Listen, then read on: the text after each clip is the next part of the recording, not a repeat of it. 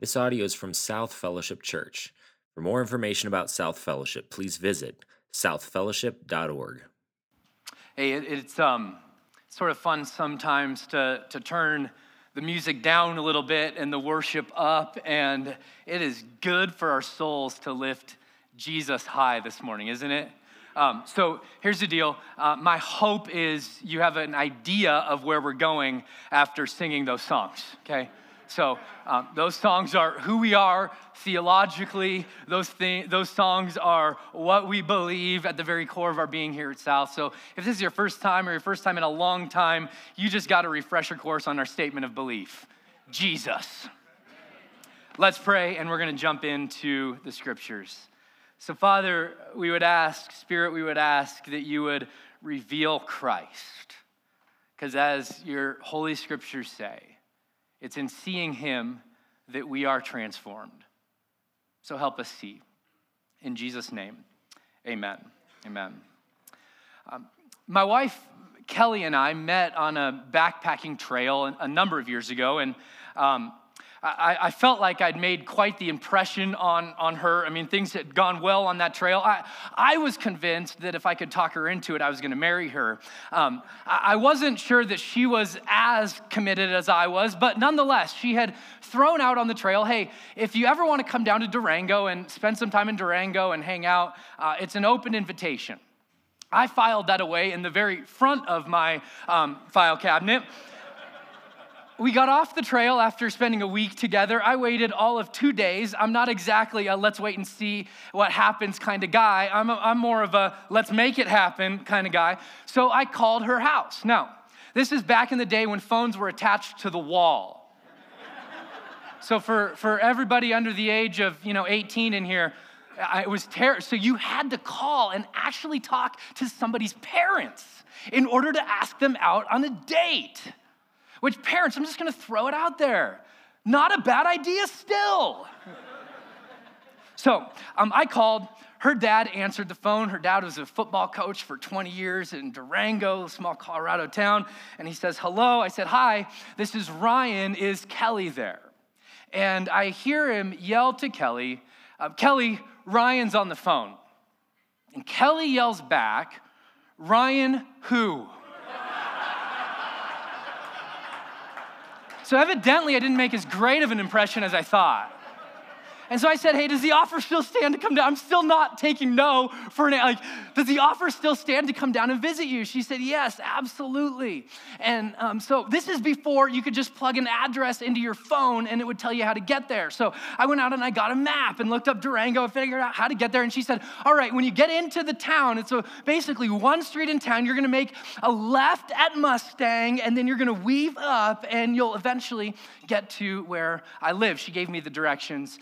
And I asked my parents, can I, um, can I borrow one of the cars?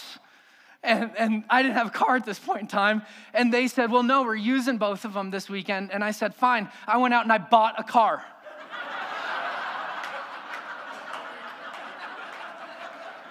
got in my car. I drove down and I said, I, I said, quote, I mean, I'd seen Good Will Hunting a few times. I said, I got to go see about a girl right? So I, I, get in my car, I drive down there, and I cruise into uh, Durango, and I drive all the way through Main Street, and it's not that long, and I don't see Mustang. And that's my street. I'm looking for Mustang. And I come back through and I still don't see it. And I do that a number of times. And, and Kelly was at work at this point in time. So, um, and there was no way to really call her at work before cell phones, right? And so I, I go back through again and I'm like, I didn't just buy a car to come down and see about a girl for it to end up like this, right? And as I'm driving back through the final time, because I found it eventually, um, I'm driving back through, I see a gas station named the Mustang.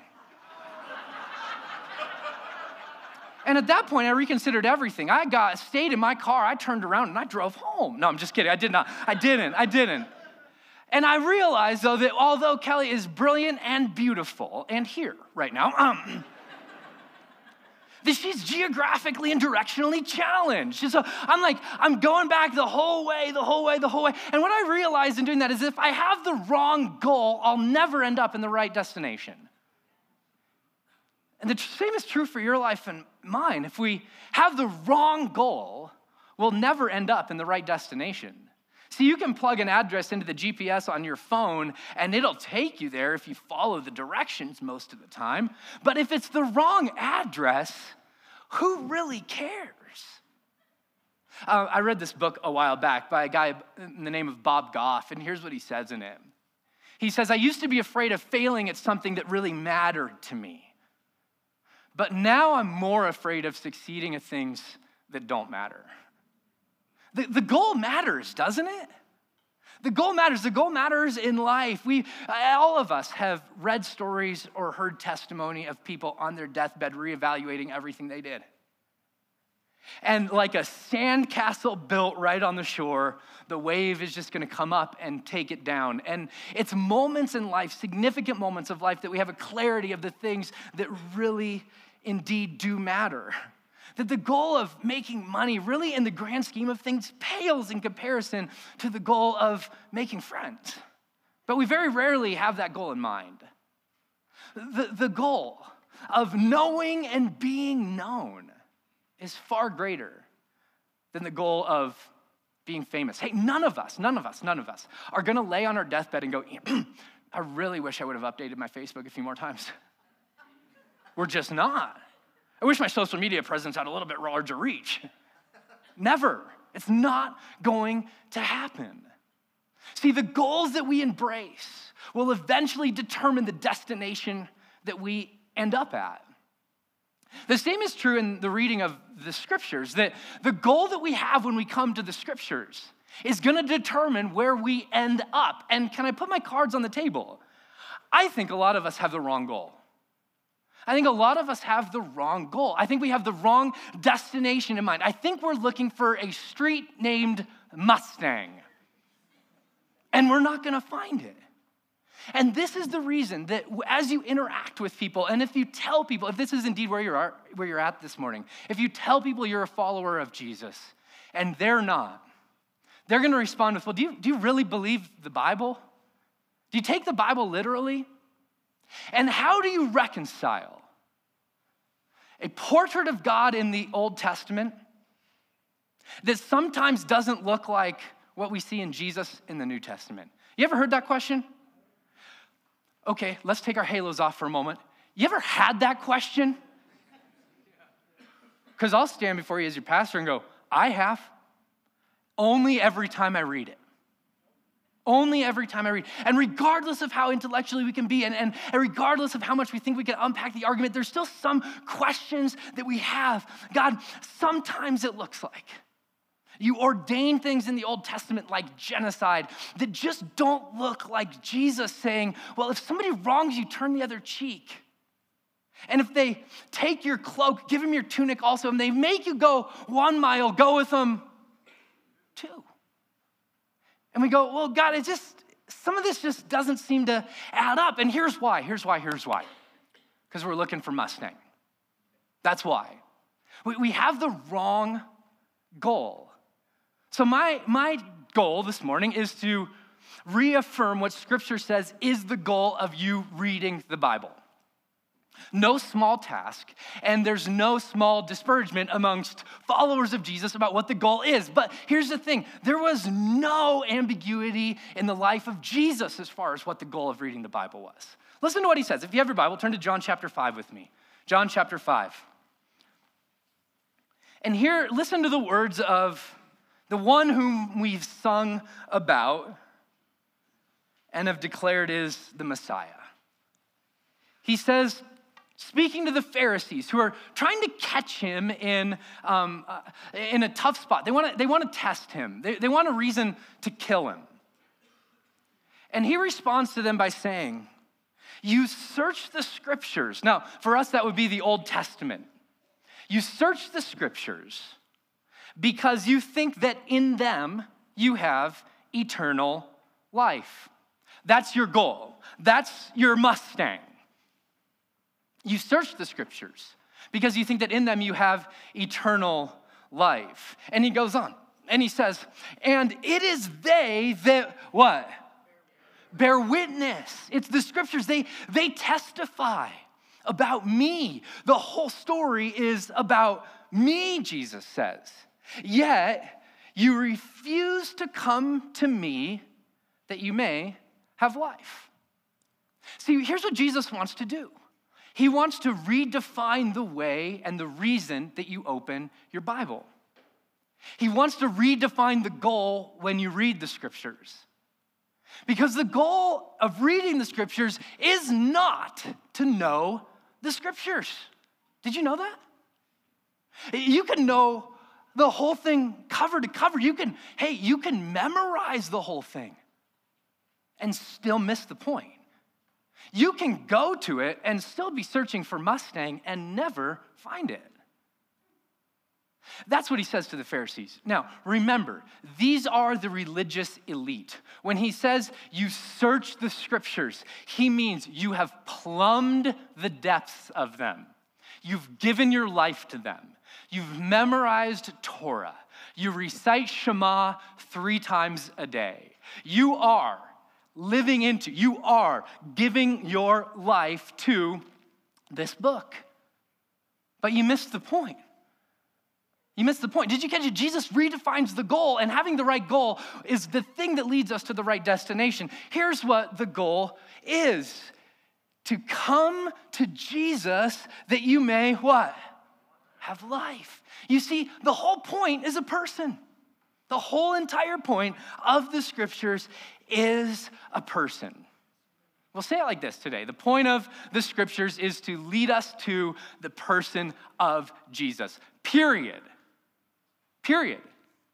If the scriptures don't lead us to Christ, then we have missed the point. So you're saying, so wait, Paulson, I can have like my whole entire Awana sash, like with all of the little thingies that I have on them, and I can miss the point? Yes. You're saying, Paulson, I could read the 30 days and that we do, we're doing together as South Fellowship and miss the point? Yes. You're saying I could memorize all the scriptures and miss the point? Yes, except that this is one of the scriptures that we're asking you to memorize in hopes that we don't miss the point. Because the point is a person, his name is Jesus. See, the goal of reading the scriptures is not to find evidence that demands a verdict. The goal of reading the scriptures is to have an encounter with the one who says, I'm over it all.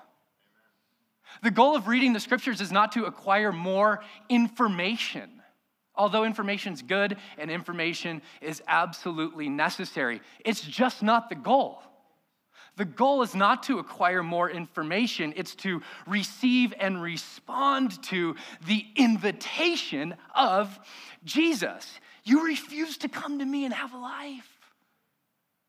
And I think for, if I could sort of put my cards on the table, I think if we've missed it anywhere in modern current evangelicalism, it's that we've confused Christianity with biblicism.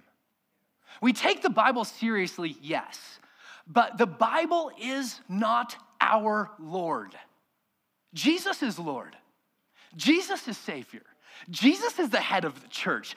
Jesus said, All authority in heaven and on earth has been given to the Bible. No, no, no, no, no, no, no. Jesus said, All authority in heaven and on earth has been given to me, to me. It is He who holds the authority. See, the scriptures are not an end in and of themselves. They're not a cul de sac that we get into and continually go around. They're a portal to relationship with the living God. That's what they are. They're a portal into relationship with the King of Kings and the Lord of Lords. See, post Enlightenment thinking has taught us to read the Bible for answers. But Jesus invites us to read the Bible for encounter. It's clear. It is absolutely clear. Now, do we need answers? Yes. Are answers good? Yes. Will you ever bow down and worship an answer? Come on, people. No, no, no, absolutely not. We will bow down and worship a person for all eternity. The Bible will not be on the throne, Jesus will. Jesus will. And that changes the way that we read it. And I think a lot of us are looking for Mustang. We're looking for the Bible to worship. But the Bible says that's not the point of the Bible. The point of the Bible is to lead us to Jesus, and Jesus is who we worship. I love the way that Dr. Mark Strauss puts it. He says, Our passion should not be for the scripture per se. He says this tongue in cheek, but per se, he says, but for the one who reveals himself in the scriptures. We have a relationship with a person, not a relationship with a book. In the great old hymn, um, evidently, Mary um, said, she says, Beyond the sacred page, I seek thee, Lord. My spirit, beyond, beyond the sacred page, I seek thee, Lord. My spirit longs of thee, O living word. So, why is having Jesus as the goal so important? Well, because whatever our goal is, it shapes the direction and that we go. It shapes the course of our life. If my goal in coming to the scriptures is to know the scriptures, I can get into a dead end cul-de-sac where I know them but miss the point. But if my goal is I want to hear the words of life that are Jesus, the living word, God incarnate, human flesh, if that's my goal, well, then I can come to Jesus and have eternal life that the scriptures point to. And I would say, anecdotally, that a number of the discussions that we have about, well, I don't get this about the Bible, and I don't get that, and I don't understand why God looks a little bit different in the Old Testament than he does in the New, could actually be answered if we understood this concept a little bit better. And so let me attempt. Let me attempt. I want to answer the question how does having an understanding of Jesus as the point shape everything? Everything. And I'll argue today that it does. Turn with me to Hebrews chapter 1. That's where we're going to spend the rest of our time together. To see that the Bible is indeed revelation, and at its heart, it is revealing not something, but it's showing us someone. Hebrews chapter 1. Are you there? If you're new to the Bible, it's towards the back. If you don't have a Bible at all, it'll be on the screen to my left and my right. If you don't have a Bible, you can grab one on the way out. It's our gift to you. But this is what the author of Hebrews says. He writes this Long ago, at many times and in many ways, God spoke to our fathers by the prophets. Now, I'm convinced that when he says long ago, many times and in many ways, he's talking about the Old Testament Bible that you have in your hand right now. He spoke to us through the prophets. They, they, they wrote things down for us. They recorded the oracles of God uh, according to the book of Romans. He spoke to our fathers by the prophets. But, right, okay, so here's the deal. Anytime I put my finger under a word, just read the word above it. But, right, right, right. So, in contrast, in contrast to the way that God formerly spoke, He's spoken differently now. But in these last days, He has spoken to us by His Son. Okay, so here's what the author of Hebrews just did. He said, All right, in the past, the way that God declared things was through the prophets, was through the writings, was through the law, was through Torah. But now, now, things have changed. And God has a different word for us today. His word has a name, and the name is Jesus. And so we'll say it like this Why is it so important to have the right goal when we go to the scriptures? Well, because Jesus is the definitive word of God. Do you know that the term the word of God is used over 41 times in the scriptures? And less than a handful of those times does it actually refer to anything written down. Say that again. The term the Word of God is used a lot of times in what we would call the Word of God. Only what we call the Word of God, the scriptures usually don't. The Word of God in the scriptures is the declaration and message of Jesus. The apostles speak the word of God, and what they're not doing is reading from a book, they're telling a gospel message. That's number one. Number two, the word of God in the scriptures is the person of Jesus. In the beginning was the word, and the word became a book. Well, that's often how we think about it. No, no, no, no, no. This, I'm just quoting from John. In the beginning was the Word, and the Word became flesh and made his dwelling among us. The Word of God is the person of God. His name is Jesus. His name is Jesus. So, implications. Implications. When we go to the scriptures, if Jesus is what God has to say, and that's what the author of Hebrews just said Jesus is what God has to say. If that's true, then we cannot read the Bible like we read a cookbook. We can't read the Bible and have everything mean the same thing. And we can't give weight to everything. If you read a cookbook, you need to put all the recipes, or if you just open your Facebook and see all those ridiculous videos about recipes going around right now that all make me really hungry, okay? So, whatever. But you don't, you, every ingredient is needed and necessary, and each ingredient carries the same weight. You can't read the Bible like a cookbook. If Jesus is what God has to say, which is what the book what the author of Hebrews just said, we don't read Jesus alongside of other passages in the Bible. We read Jesus on top of other passages in the Bible. He is our lens through which we read the entire Old Testament. He is the lens by which we interact with all of the portraits of God that we have, and we'll get to that in just a second.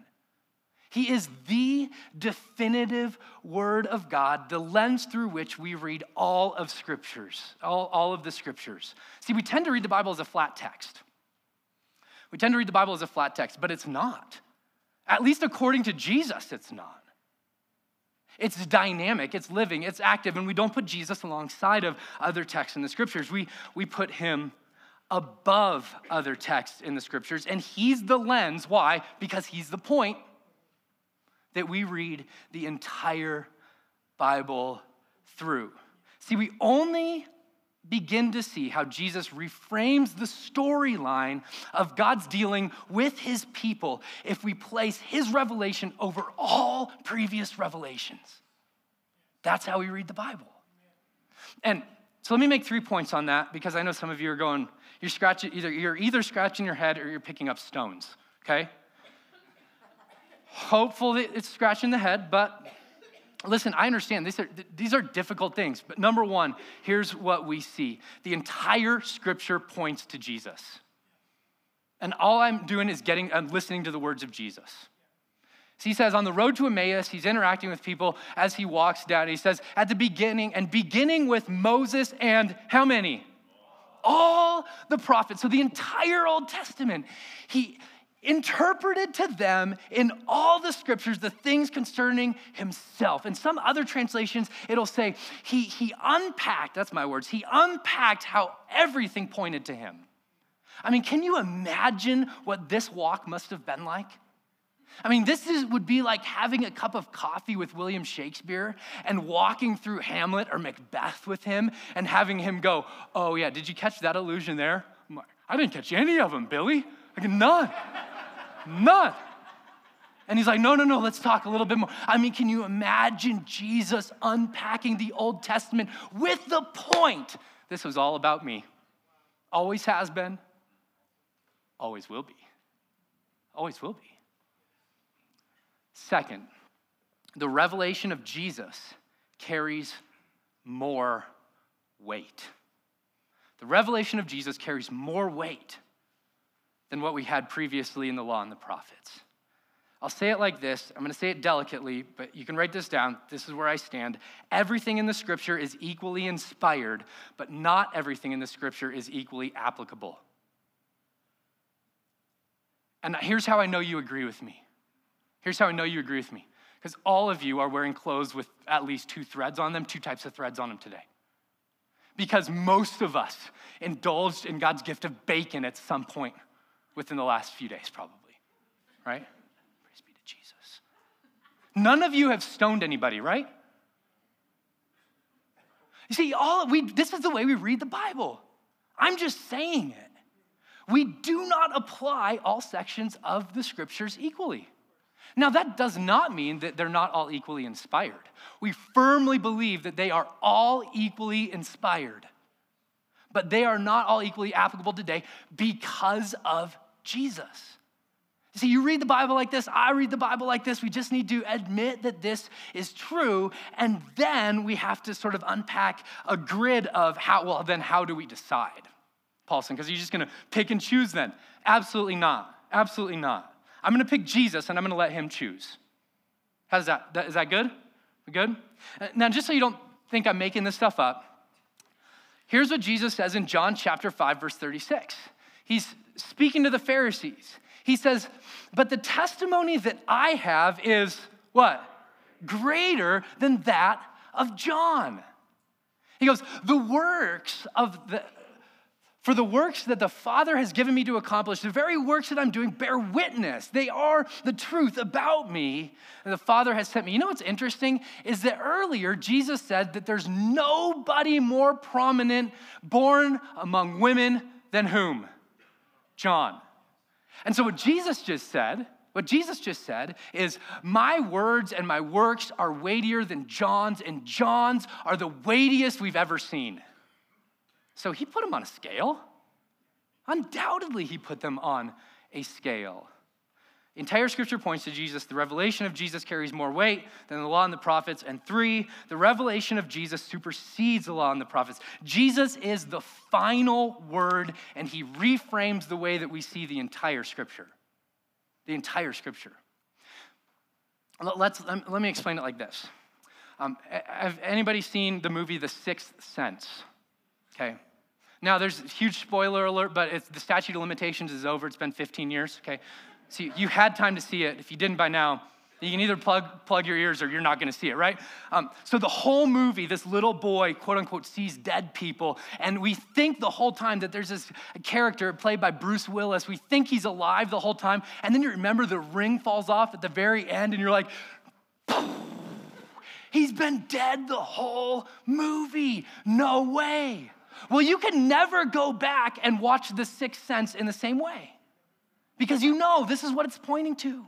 This is the culmination of the movie. And once you know that all the scriptures point to Jesus, you can never read it the same. He stands above it all. He stands above it all. He reframes the whole story. Let me show you two instances where he does this explicitly. He says in the Sermon on the Mount, You have heard it said, an eye for an eye and a tooth for a tooth.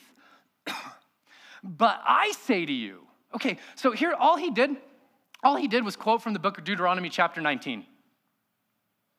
And what he's not gonna do is say, yeah, let's do that. That's a good idea. Uh, if you wanna say it crassly, Jesus he doesn't disagree with the scriptures, he just takes it further than the scriptures originally took it.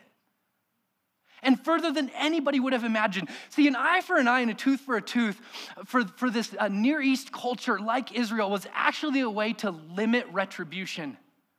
It was a picture of grace back then.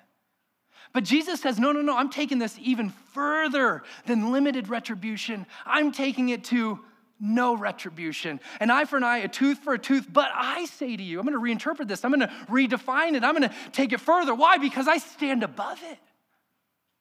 Do not risk the one, resist the one who's evil, but if anybody slaps you on the cheek, turn to him the other. He goes, I stand above it all. I can, I can do this. I'm Jesus.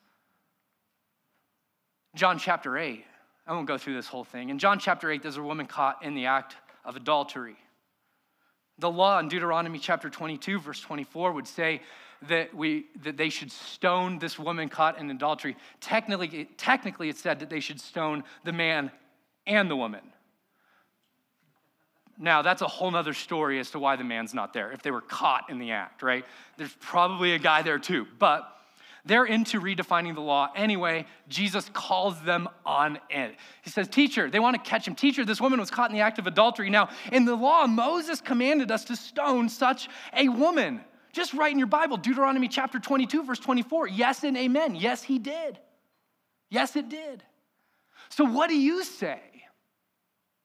This they said to test him that they might have some charge to bring against him. Jesus bent down and wrote with his finger on the dirt. And as they continued to ask him, he stood up and he said, Let him who is without sin among you be the first to throw a stone at her. You really want to play this game of law? Because all of you are guilty under the law. Psst, look up at me. That's the point of the law. That's the point of the law. We are all guilty under it. We all fall short. Tell me you wouldn't tremble if you were in the same position and Jesus bent down to start writing in the dirt about you. I'm going, never mind. No, we're good. She's good. See, he stands above it. He reframes for us the Word of God. The Word of God. Number one. If you're going, Paulson, this is going to go long. I promise it won't go too long, okay? Notice I chose my words carefully. Chap- Hebrews chapter 1, verse 3. So, number one, why does it matter and why is Jesus the goal? Because he is the definitive word of God. If you don't write down anything else for that point, simply write down Jesus is what God has to say. Jesus is what God has to say.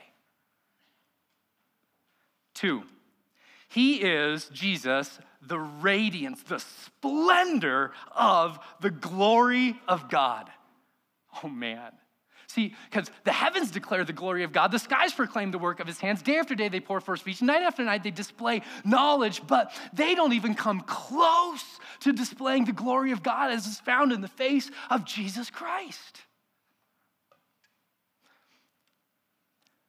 The and and he is the exact imprint of his nature. And he upholds the universe by the word of his power. So, Jesus is what God is like. Jesus is what God has to say, and Jesus is what God is like. Jesus is, according to the book of Hebrews, and this is why it's so important that we read the Bible through the lens of what is the goal? The goal is to know Jesus, because Jesus is the exact representation of God. Jesus is the exact representation of God. So, say this as carefully as I can. The Bible is not the full revelation of God, Jesus is. Jesus is.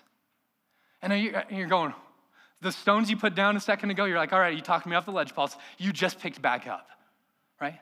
Now, I'm not saying that the Bible isn't completely true, it is. I'm not saying that the Bible is um, uh, not inspired. I 100% believe that it is. But Jesus is. Not only what God has to say, but Jesus is definitively what God is like.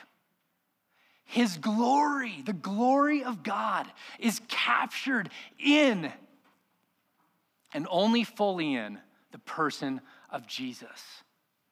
In the person of Jesus. See, glory is this idea of like weightiness or splendor or invisible attributes being made known. And the author of Hebrews says if you want to know what God is like, you look no further than his son. And Jesus would affirm this in John chapter 14, verse 9. Um, Philip says to Jesus, Jesus, show us the Father. And he responds by saying, If you've seen me, you've seen him. If you've seen me, you've seen him. Um, in the ancient world, they would have these presses that made coins, and typically the coin would have on the face of it the picture of an emperor.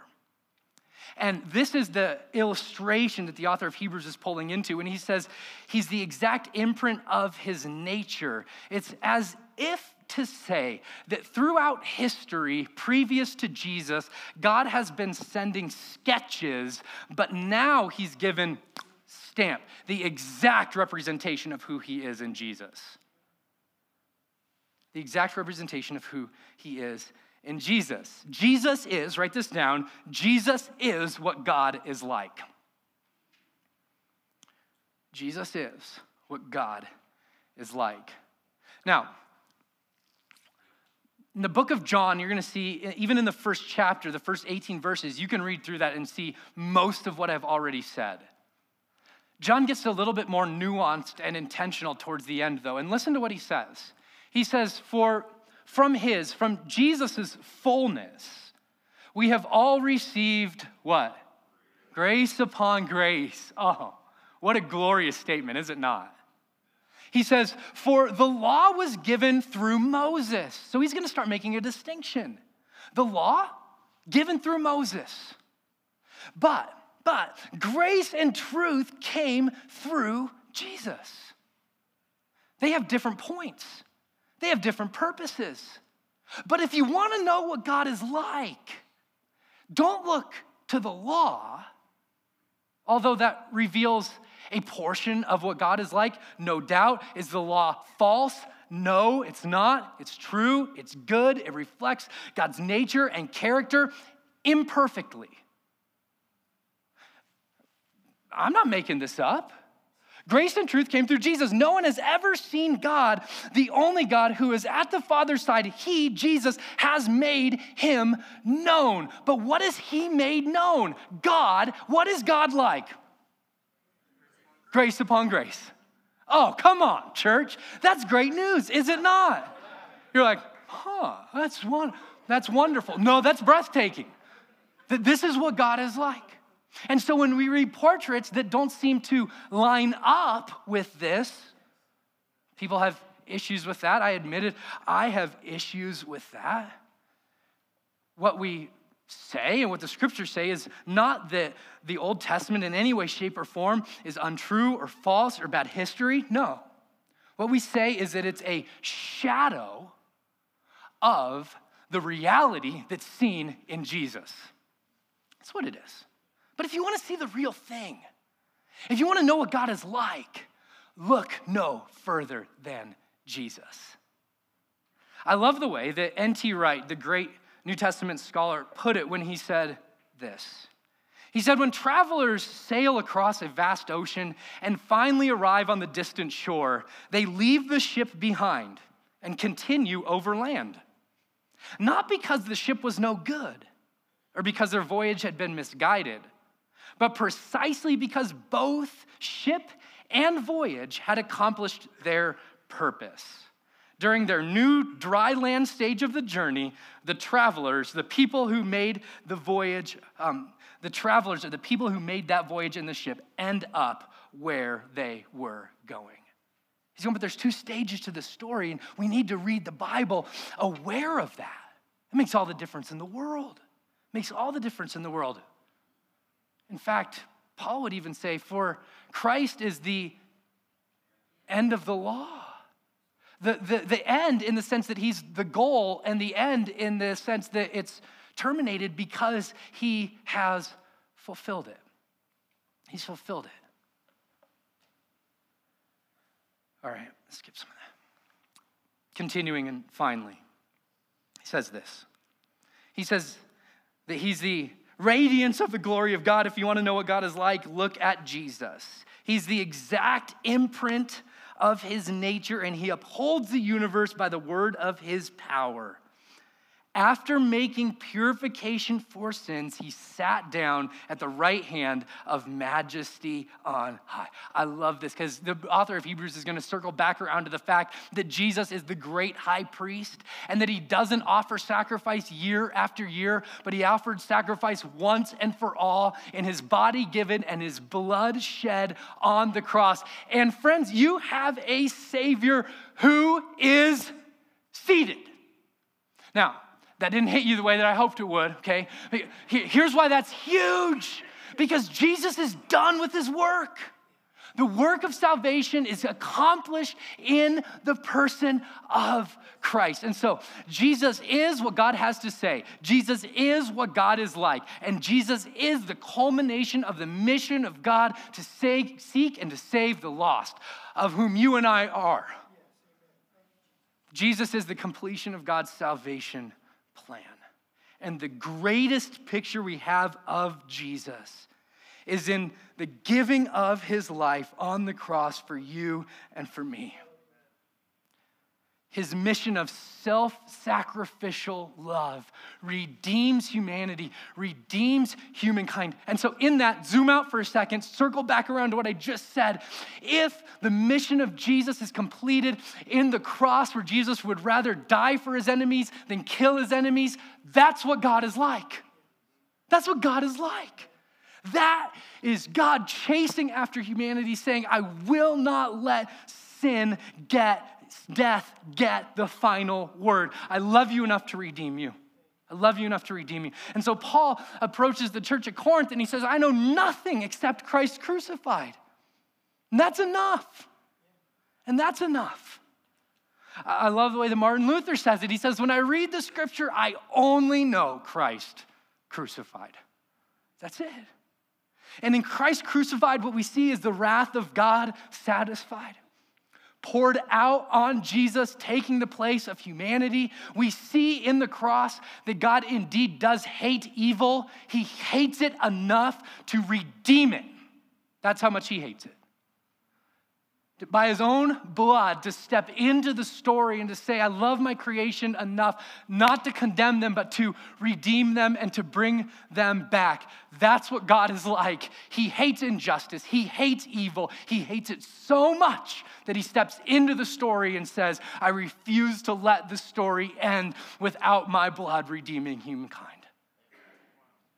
That's, that's the way we have to read the Bible that way. It reveals that God hates sin and it reveals the extent of his love for you and I. Oh, praise the one who paid my debt and raised this life up from the grave. Amen. Amen. Amen. See, Jesus claims to have fulfill the scriptures. Yes, he does. But not by accomplishing every command exactly the way that it's written. That's not how he fulfills the scriptures. Just read his interaction with Sabbath alone. He intentionally breaks, if you're reading through Luke with us, you saw this. He intentionally breaks the Sabbath to make the point that Sabbath is not about taking a day to rest. Sabbath is about finding true rest for your soul in a person whose name is Jesus. He is what Sabbath was a shadow, and He is what Sabbath is pointing to. He is the true home for exiles. He is both the judge and the defender. He is the ultimate covenant saying, You are now found and shaped by my sacrifice and my blood. He is the kingdom and everything God is working towards and lifting up. See, when Jesus speaks of being the fulfillment, he's not meaning that he accomplishes every command exactly as it was written but that he completes the story of God's redemption and love for humankind with his own body given and his blood shed. That's what he means. See, I think a lot of us are looking for Mustang. And so we read the Bible and we're, we're looking for we're looking for answers that the Bible doesn't even ask questions about. And we don't read it nuanced enough and we don't read it intentional enough to see that the entire point of it is Jesus, is Jesus, that he stands above it all. He is the point. The word became flesh and dwelt among us. In it we see love declared, sin atoned for and forgiven, and mission accomplished. Jesus, A, is what God has to say. Jesus is what God is like, and Jesus is the completed mission of God. Therefore, I'm going to end with this. The Bible leads us to a person to walk with, not a program to follow. A person to walk with, not a program to follow. The Bible leads us to a community to belong to, not commandments to execute. And I would say not primarily commandments to execute, because you're going to go, Paulson, are, there, are we supposed to follow the Bible? Yes and amen. Please come back next week. We're going to talk all about that. But the fact that you eat shellfish shows me that's not as easy of a question to answer as we might think it is. Leave it at that. But the invitation is to a community to belong to, rather than just well, what does it say? I'm going to do that. No, it's a part of being a part of a community that preaches and speaks and encounters the living word, Jesus, the Messiah. And it's a story to be found in, not strategies, simple, simply to implement.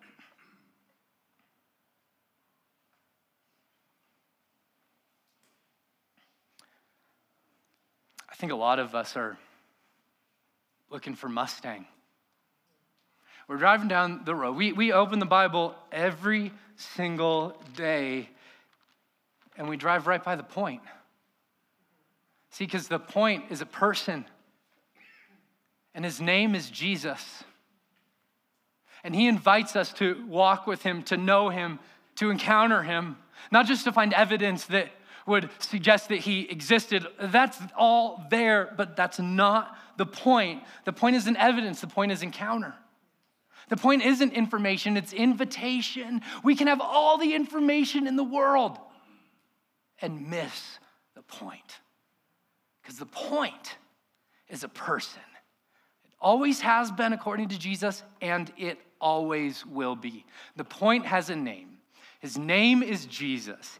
He and He alone sits enthroned above the universe. Angels and saints bow down and they worship him. You and I join with all of creation in giving him honor and giving him glory. He is the point of all of God's creation, including the Holy Scriptures. They point us to the living word better than anything else. But the living word's name is Jesus the Messiah. Read to know and encounter him. Let's pray.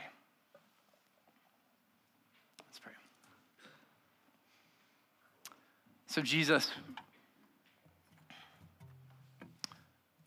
it's all, it's all about you. You're sufficient, you're enough, you're good. And Lord, in the difficulty of trying to understand how the whole Bible works together to point to you. Would you open our eyes? Would you shed grace on us that we might not only understand, that's really important, but Jesus, would you help us to see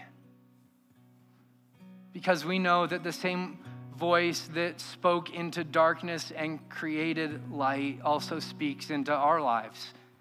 And you often speak into our lives through your word and your spirit illuminating your word. And we pray, would you just continue to do that? The same voice that spoke light into darkness would shine on our hearts, and ultimately that you would show us the glory of God in the face of Jesus Christ. It's all about Him. Lord, help us know you through your scriptures. It's in the name of Jesus we pray. And all God's people said, Amen. This audio is from South Fellowship Church.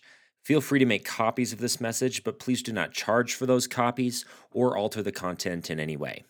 For more information about South Fellowship, please visit us at southfellowship.org.